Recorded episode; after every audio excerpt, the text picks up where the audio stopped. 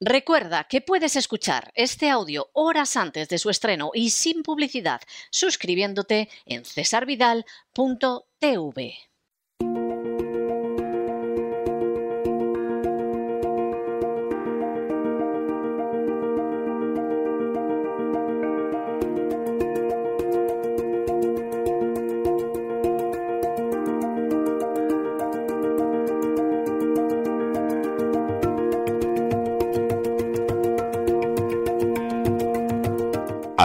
en la psique con Pilar Muñoz.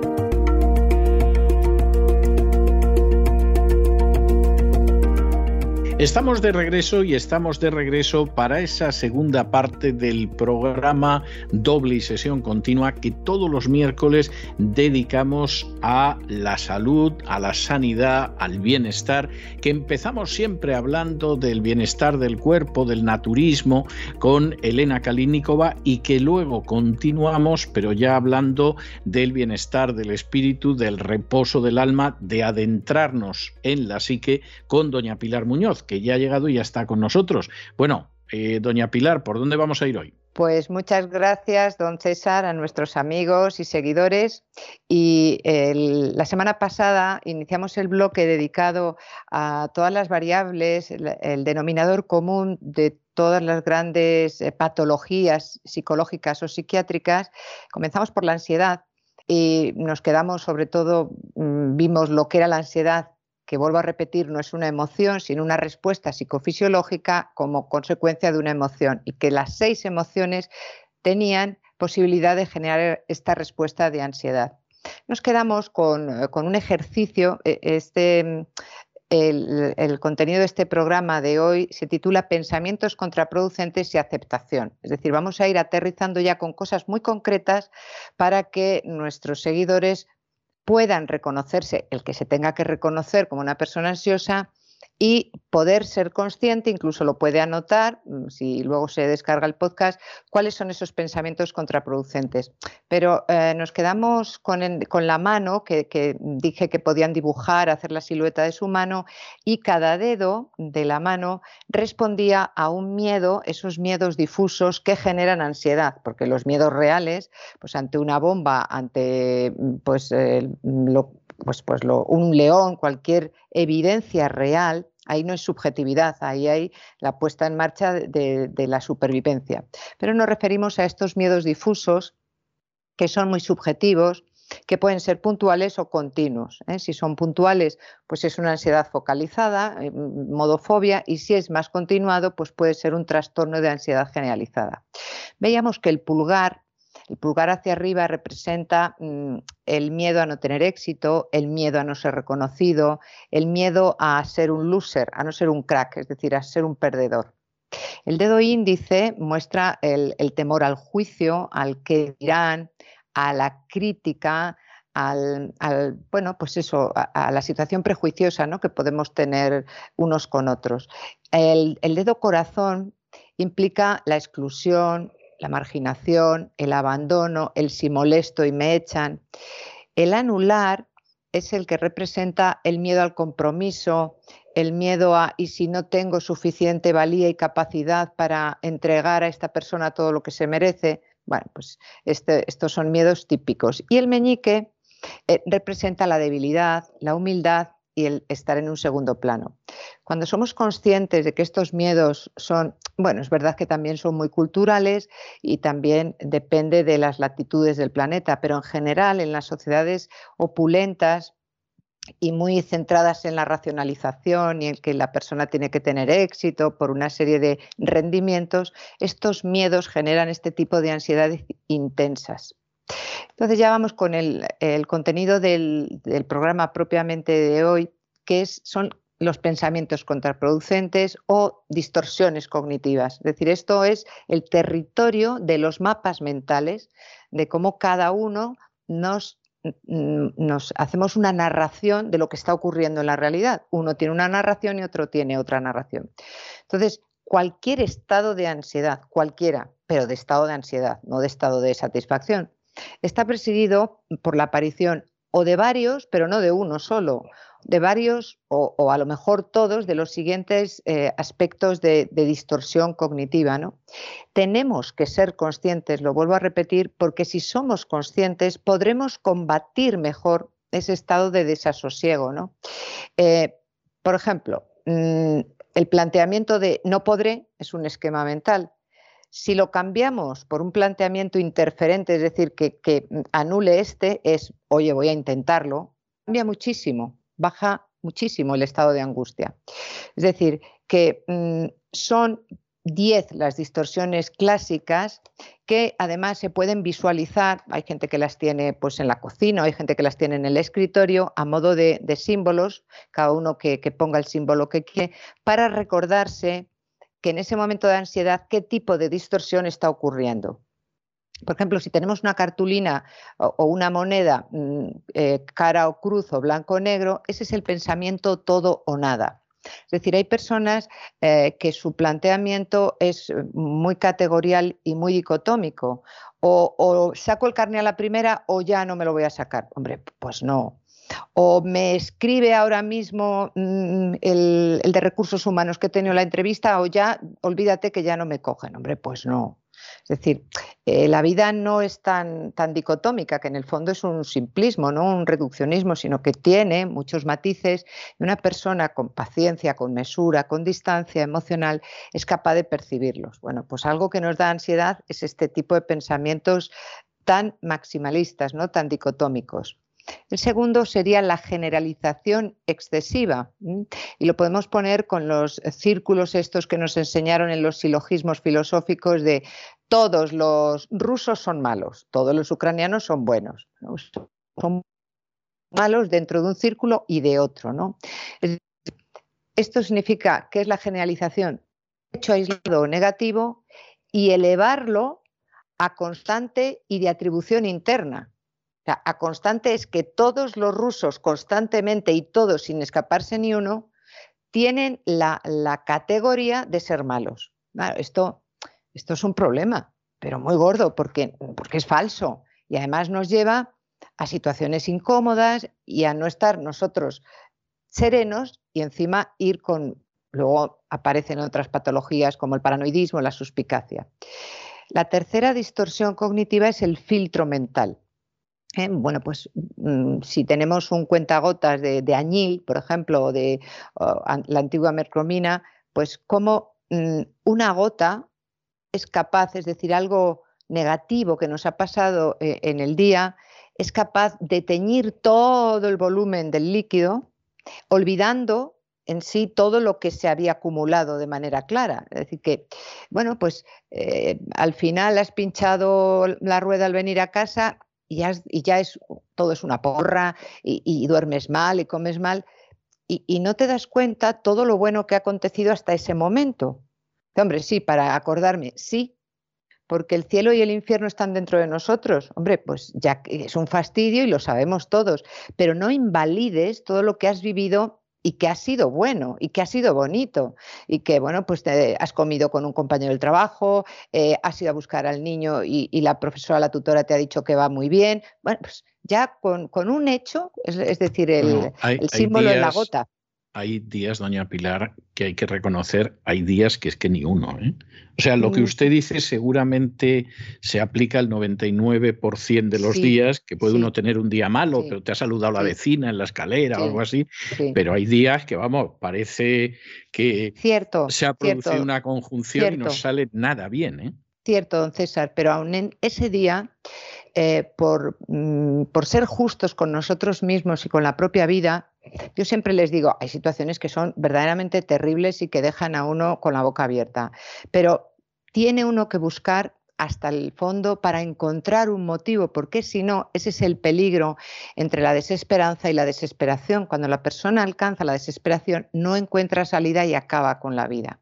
Entonces, tienes que decirle algo parece eh, una demagogia, pero no lo es. Dices, oye, ¿te has podido duchar con agua caliente hoy? A lo mejor te dice que también se ha roto el termo, pero bueno, te dice, sí, ¿has podido desayunar? ¿Tenías tres cosas para, para coger en la despensa? Sí. Bueno, pues eso ya te sitúa en, como en una persona más privilegiada que otras partes de la humanidad. O sea, hacer ver, focalizar en el aspecto positivo, porque el negativo lo tiene maximizado y le va a hacer sufrir. Entonces, cuando acude a, rehabilitación terapéutica es precisamente para forzar al mapa mental a que tenga otra visión. Es un poco el sentido vital que, que habla, o mucho, Víctor Frank en el sentido de la vida, que decía, lo malo en el campo de concentración es que no hace falta ni, ni, esforzarse, ¿no? Pero donde radicaba incluso la supervivencia eh, y, el poder llevar a, aquella situación tan trágica era precisamente esta percepción forzada a que también se podía encontrar retazos de cielo, ¿no? retazos de humanidad. ¿Se encontraron? Pues no todo el mundo los encontró, pero sí había personas que tenían eh, esa búsqueda, porque es una búsqueda, es el movimiento de la voluntad para decir no lo hay, pero lo voy a buscar. Y es de dentro a fuera. El, cuarto, mm, el cuarto criterio de distorsiones eh, van todos entrelazados, ¿eh? parece lo mismo, pero no es. Es descartar lo positivo, ¿no? Es no reparar en lo que tenemos, sino en lo que nos falta. Mm, pues ahora eh, nos falta, sí, sí, mira qué bien el, piso, pero nos falta los muebles de no sé qué. Hombre, pero sí, lo gordo ya lo tienes. Sí, sí, mira, ya em, tenemos la extra, pero ahora no nos llega para ir donde queríamos porque resulta que ahora el espacio aéreo en Europa está tal y no podemos ir. Hombre, fíjate en lo que tienes. O sea, fijarse en lo que nos falta siempre nos va a llevar a sufrir, siempre, siempre. Sin embargo, fijarnos en lo que tenemos y en reconocerlo como importante y que tuvo su trabajo y su esfuerzo, nos va a serenar. Va a decir, pues qué bien, el sentarse uno, yo lo hago muchas veces en un ángulo del salón o de la habitación y decir, caramba, qué a gusto se está en mi casa. Pues, pues te lleva a que cuando pasas por un caso plom, no dices, fíjate, yo no tengo eso. Porque eh, has hecho el ejercicio, la movilización, la voluntad de reparar en lo que tienes, en lo que has conseguido, y en que eso es tuyo, bueno, hasta que deja de ser tuyo, porque, pues como dice el Evangelio, eh, te lo pueden robar, la polilla lo puede eh, eliminar, pero mientras que está, pertenece a tu vida, a tu mapa relacional, es tuyo, disfrútalo, lo que queda por venir. la quinta distorsión, esto yo lo llamo la bolita de cristal ¿eh? o el tarot, es saltar a conclusiones. Y hay dos tipos de distorsiones, lectura del pensamiento y es Em, bueno, mm, yo creo, he hecho la entrevista de trabajo, pero vamos, yo sé que el, hombre este, vamos, estaba, estaba haciéndome un juicio, es que lo veía, es que lo veía, pero ¿qué vas a ver? No, o sí, pero ¿y tú qué sabes? Yo este ejercicio lo hago muchísimo en, eh, la terapia, ¿no? El mirarles profundamente y les incomoda muchísimo. Me estás poniendo muy... No me estás eh, ayudando en la ansiedad, sino que me disparas. digo, ¿por qué? Porque me estás mirando profundamente. Pero, hombre, supongo que la pupila no te está produciendo ansiedad. No, entonces, ¿qué te está produciendo ansiedad? Lo que estás pensando de mí. Ah, ¿y cómo lo puedes saber? No lo sé. Y no se atreven a preguntar, ¿qué estás pensando de mí? Y cuando ya les fuerzas, venga, pregúntamelo, ¿qué estás pensando de mí? Y les digo, ¿a cuánto está el kilo de pescadilla gorda? claro, porque uno puede estar mirando a alguien, y de hecho muchas veces nos encasquillamos en el metro, en un transporte público, y notas que la persona está en coma y dices, ay caramba, y estás pensando en lo tuyo. Eh, por ejemplo, eh, de nuestro, del acontecer nuestro, lo que tenemos usted y yo ahora mismo, me dicen muchos pacientes, ¿a ti no te da ansiedad que don César, con todo lo que sabe, esté callado mientras tú hablas? Digo, pues no yo estoy además callado porque estoy muy interesado en escuchar lo que dice y si yo estoy hablando no la oigo. Claro, pero piense exacto, pero eso es aplicar la razón. Pero una persona ansiosa y encima que no le está viendo, empieza a hilvanar todo distorsiones diciendo, claro, está callado porque piensa, vaya tonterías, esto no puede ser. Entonces, por eso se llama saltar a conclusiones. Y la segunda característica es adivinación del porvenir. ¿Para qué voy a ir? Si ya, si no, sino que no, que no, que ya te digo yo que lo que va a ocurrir es esto. Pero hombre, yo siempre les digo, sobre todo los chicos que tienen el, temor al fracaso, ¿no? Pero si voy a suspender, bueno, pues si, has, si has estudiado, tienes al menos el 50% de que sí y de que no. Si no vas, es un 100% de no. Pero si vas, al menos pones en juego el 50% de sí. Entonces, esa adivinación del porvenir es muy mala, porque que generas un estado de ansiedad y seguro que voy a montarme en el ascensor, se descuelga, se va a ir la luz, eh, es un viernes, el portero se ha ido, aquello es un castillo en naipes horroroso, que es un jaleo mental y todos son moldes cognitivos. ¿eh? La sexta distorsión eh, yo la llamo la de los prismáticos, que es magnificación y minimización. Es decir, lo malo mío propio lo acentúo y lo bueno lo minimizo. Oye, que tienes una voz estupenda. Eh, me estoy acordando de una chica que, está en, una iglesia mm, y, bueno, pues es, eh, pues es salmista, pero ella quiere ser lectora. Entonces, pues eh, tiene más problemas de rotaciones, de inversiones y tal, y ella quiere ser lectora. Chica, entonces minimiza la voz que tiene maravillosa y maximiza la dificultad que tiene la lectura. Pues no, hombre, no. Céntrate en esto y descansa ahí porque está muy bien que te retes, está perfecto, no te puedes quedar con eso, pero no luches en un contexto donde todavía no lo tienes establecido, donde todavía no lo dominas. Entonces, si, entras en ese combate justo en el contexto mm, de, la Eucaristía, pues vas a tener una ansiedad horrible, porque no estás mirando tu guitarra y el pentagrama, sino el ambón y lo que está haciendo el otro, que es la comparativa la séptima distorsión es el razonamiento emocional. parece un contrasentido, claro, es que lo es. El razonamiento siempre debería ser cortical, pero no. Lo enlazamos con las emociones. Entonces, eh, son emociones a partir de una narración. Soy un fracasado. No, no te han seleccionado, no, no has aprobado. Pero el decir soy un fracasado es estable e interno. Es estable e interno, es ya, ayer, o sea, cuando nací y cuando me muera, seguiré siendo un fracasado. Es lo de estás tonto o eres tonto. Ah, eres tonto tiene una permanencia en el tiempo. No digo que no haya, pero estás tonto es algo puntual. Bueno, pues el razonamiento emocional es que la persona eh, tiene una narrativa pero enganchada a una emoción. Es que mm, soy un desastre. Bueno, esto te ha salido mal, pero no eres un desastre porque en otras cosas sí que eres válido pero atenúa lo de los prismáticos, no, lo aleja, no, no lo alejes. Si lo acercas, verás cómo tu estado emocional cambia a mejor. Luego, el, octavo es el deberías, tendrías, ¿no? Es el conejo de Alicia, no llego, no llego, tendría, tendría, tendría. Vamos a ver, los vagos, los indolentes, los apáticos, no existen los vagos. Esto ha sido una licencia por mi parte.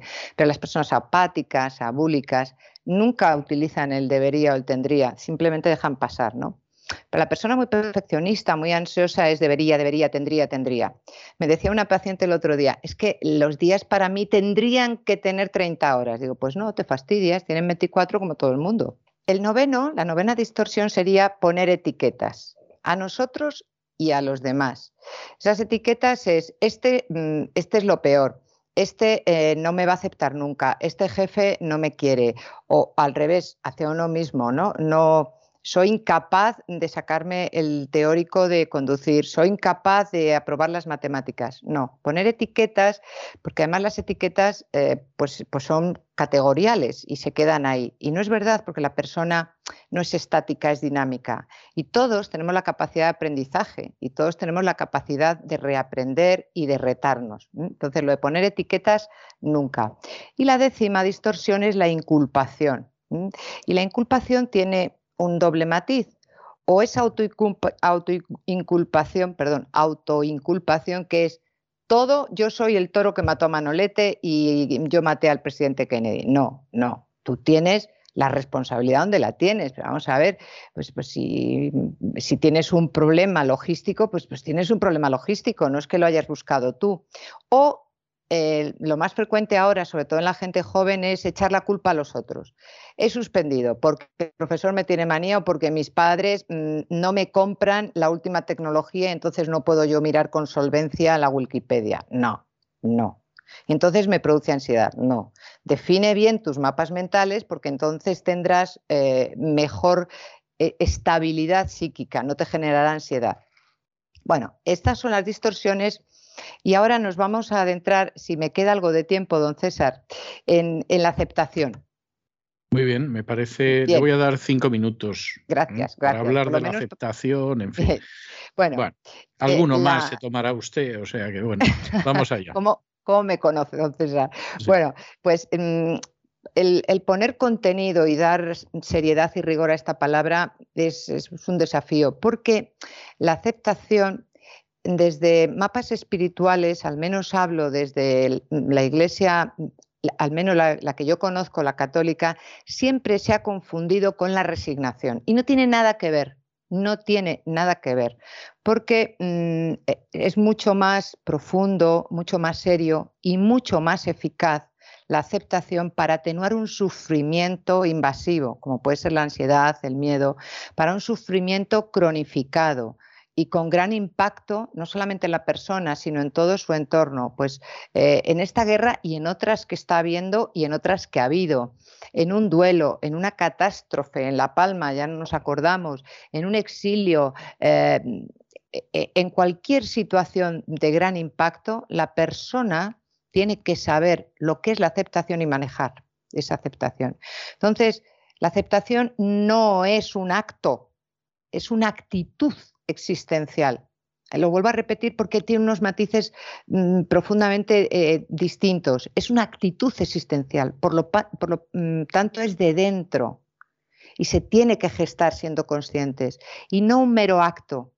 El acto puede ser impulsivo, puede ser de rebeldía, pero la aceptación es existencial, es un, eh, el, movimiento externo que realizamos sobre un problema, bueno, pues, pues muy bien, pues eh, perfecto, te puede salir bien o mal, pero la aceptación no es presentista, no es en este momento, porque ¿cómo vas a solucionar un duelo?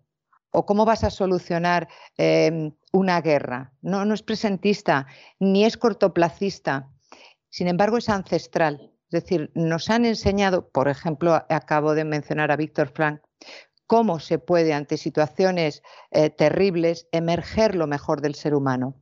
Es inagotable, la portamos y la tenemos. Y es muy, muy accesible para ponerla en marcha ante los distintos planos de la realidad que se le presenta al ser humano. Es decir, no solamente en los planos mm, tan, tan terribles que hemos mencionado, sino ante situaciones, una jubilación implica una aceptación. Eh, que te bajen de nivel es una aceptación. El que no haya tenido la repercusión que tú creías en el trabajo que tú has hecho, esas son también aceptaciones. Entonces, la aceptación, esa, esa actitud existencial, es la llave, atención, que nos abre a la verdadera espiritualidad, porque es la mejor medicina para el cuerpo y para el alma, porque con la ansiedad se nos caen las uñas, el pelo y, todo.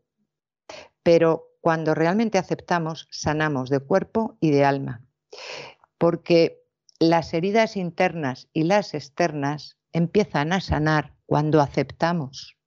Cuando la persona afronta y acepta eh, el mensaje de dureza, la realidad que se le abre ante él, entonces empieza a sanar. Precisamente ahí, no huyendo, no combatiendo, sino aceptando. Porque sin aceptación, el proceso del dolor, de la enfermedad y del sufrimiento va avanzando, nos arrastra. Y eso es patológico, mientras que la aceptación es sanante, es decir, esta actitud de, aceptación, esta actitud existencial, nos permite vincularnos sanamente con los otros porque no echamos culpas, porque no ponemos etiquetas, porque aceptamos la realidad que se está abriendo delante de nosotros y esa realidad espera una respuesta, no un control, ni una rebeldía, ni una destrucción, exige una respuesta. Y es en esa respuesta mejoramos nuestro entorno, mejoramos las interacciones y posibilitamos el encuentro creativo. ¿Qué hacemos con esto? Tendremos que hacer algo.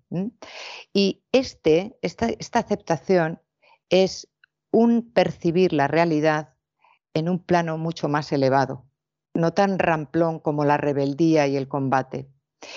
Pero el primer interrogante de la aceptación, que total nada, don César, es si no nos entendemos a nosotros mismos, ¿cómo nos vamos a aceptar? Y ahora la sociedad lleva décadas haciendo lo posible porque ni siquiera eh, seamos conscientes de que tenemos un interior, de que tenemos un ser inagotable. Inagotable me refiero a lo espiritual.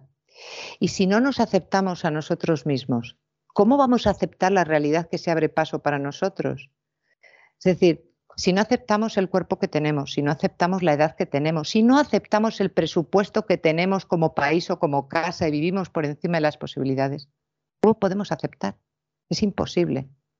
Nos llevará a huir, a engañarnos, a rebelarnos, a resistir, pero aceptar no.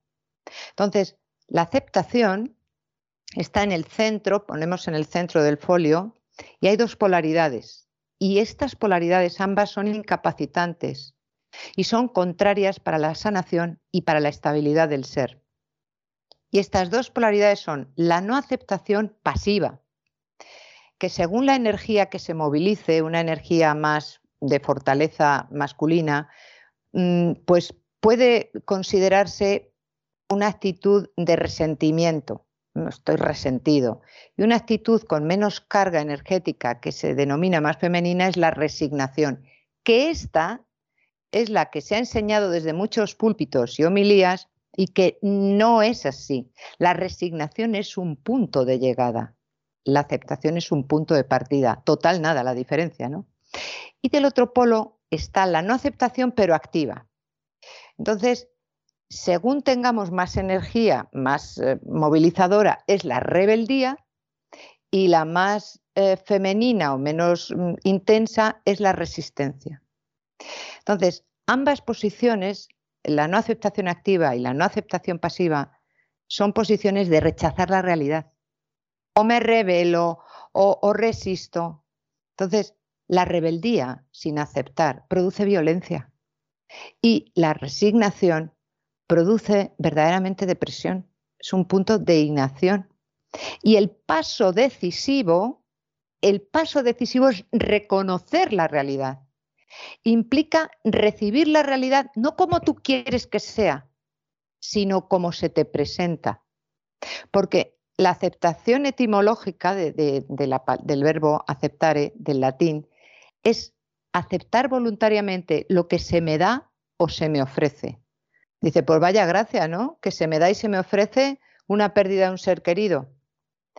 Lo que tú no sabes es que todo eso que está aconteciendo en ti, está aconteciendo porque tienes que dar una respuesta y esa respuesta es un salto cualitativo y cuantitativo en tu madurez más profunda. Es decir, que recibir la realidad y responder a la realidad y aceptar esa realidad es dar una respuesta activa o silenciosa, que es lo que hizo Cristo delante de Herodes. Lo escuchó, pero no pronunció. Entonces, eso da una dignidad y un engrandecimiento a la persona que acepta. A la, persona que, que combate, que se revela, que se retuerce, lo que hace es empequeñecerla. Porque todos los seres, fijémonos en esto, todos los seres y acontecimientos de cada una de las vidas nuestras, de la mía, de la suya, están ahí porque lo hemos convocado cada uno de nosotros porque sí, y los padres, pues esa convocatoria ya nos ha hecho a nosotros ser. Más luego los amigos que hemos elegido, la carrera que hemos elegido, depende de cada uno de nosotros lo que decidamos hacer o posicionarnos con esa realidad, con esos seres que han sido puestos ahí. Entonces, e, este acontecimiento temido, doloroso e incierto de una traición, está ahí para que yo le dé respuesta no para que yo huya. Y mientras no le dé respuesta, no se va a sanar ni a serenar mi alma, ¿no? Entonces, para ello, para todo ello hemos de entender nuestra geografía interior, cómo nos han dado pautas magníficas, estupendas de nuestra geografía exterior. Sabemos cómo teñir una cana, cómo hacer un corte de pelo, cómo eliminar un Michelin, cómo hacer operación bikini, pero alguien se ha dedicado, alguien le ha interesado que conozcamos nuestra geografía interior. Y es que hay un acuerdo, aunque ahora mismo se persiga esa realidad, que existen planos topológicos espirituales y profundos que tienen muchísimo que ver con dolencias concretas y somáticas. Y aunque no se puedan medir ni pesar, existen, porque existe el amor concretado en un beso, un abrazo o una solidaridad. Pero topológicamente existe un área donde está la capacidad de amar y de generar solidaridad del ser humano. ¿no?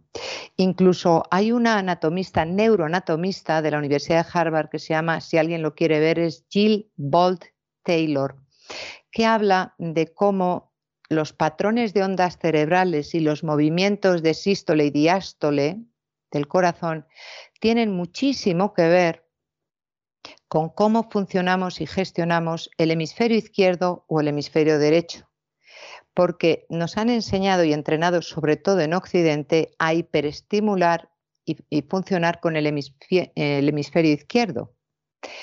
Porque el hemisferio izquierdo funciona de modo lineal y secuencial. Separa las cosas, las fragmenta para comprenderlas, para analizarlas. Es decir, lo hace en el espacio y en el tiempo sobre todo el tiempo, el pasado, el futuro, el presente. Eh, yo estoy aquí, usted está allí, mm, eh, la mesa está aquí es este hemisferio, el hemisferio izquierdo, es el reino del ego, que está bien, muy bien, el reino del ego. Pero podemos vivir también desde la espiritualidad. Y ahí, en la espiritualidad, es territorio de la conciencia. El, el, asunto principal es quién gobierna nuestro vehículo como piloto. Si es el ego o es la conciencia. El ego no admite ningún pasajero. Eh, mm, tira por la borda a la conciencia y a los otros. La conciencia dice, yo te necesito, ego, pero la que pilota soy yo. El río mm, es, eh, como, decimos, la conciencia y es el espíritu del humano, ¿no? El ego está regido por ondas cerebrales beta y él y la conciencia está regido por ondas cerebrales alfa. Bueno, saberlo, bueno saberlo, pero ahí nos vamos a quedar, doña Pilar. pues nada. Porque como es habitual, porque ya nos conocemos hace muchos años, esta no es una relación de, los últimos meses, es de muchos años, pues evidentemente usted siempre se ha tomado más tiempo que, que en fin, es, es propio de los cuentos infantiles, pero también de algunos grandes militares. ¿eh? La idea de, siempre rebañar un poquito más, ¿no? O sea que esto hay. Bueno, yo le voy... No, no, no se preocupe. Yo le voy, si el primer consciente de ello soy yo. O sea, me consta que usted en harina de lo que está contando pierde la historia, pero yo no, yo lo conozco y le, doy todavía algo más de carrete, ¿no? Bueno, yo la voy a le voy a dejar hoy con una canción muy hermosa de aceptación, que es una canción gospel que se titula Just as I Am, que se podría traducir como tal como soy. Es una, es una canción que se suele cantar no solo, pero muy a menudo en cultos de evangelización evangélicos, cuando se invita a la gente a que se vuelva a Dios y a que acepte a Jesús. Y entonces la letra de la canción va diciendo tal como soy, es decir, Dios efectivamente me puedo acercar a Él tal como sea, Él va a cambiar mi vida, Él va a cambiar mi futuro, pero la situación en la que estoy ahora no es obstáculo para acercarme a Dios. Yo se lo voy a dejar además en una versión muy hermosa de hace pocos años, es una grabación de no hace muchos años, que es una grabación de Alan Jackson, que es uno de los grandes intérpretes de música country, pero que ha grabado varios álbumes de, música gospel y a mí me parecen excelentes, porque además son muy sencillos en el acompañamiento, él canta muy bien el gospel y yo le dejo con este Just As I Am hasta la semana que viene, Dios mediante. Si Dios quiere, hasta pronto. Y con estos compases tiernos, hermosos invitadores de acercar a Jesús tal y como uno es, con la seguridad de que Dios va a recibir a aquel que se acerca a Él de todo corazón, hemos llegado al final de nuestra singladura de hoy del programa La Voz. Esperamos que se hayan entretenido, que lo hayan pasado bien, que incluso hayan aprendido una o dos cosillas de utilidad y los emplazamos para mañana, Dios mediante, en el mismo lugar y a la misma hora. Y como siempre, nos despedimos con una despedida sureña. God bless you. Que Dios los bendiga. El programa La Voz es una producción de Artorias Incorporated y al amparo del derecho a la libertad de expresión no se hace responsable de las opiniones vertidas en el curso del mismo.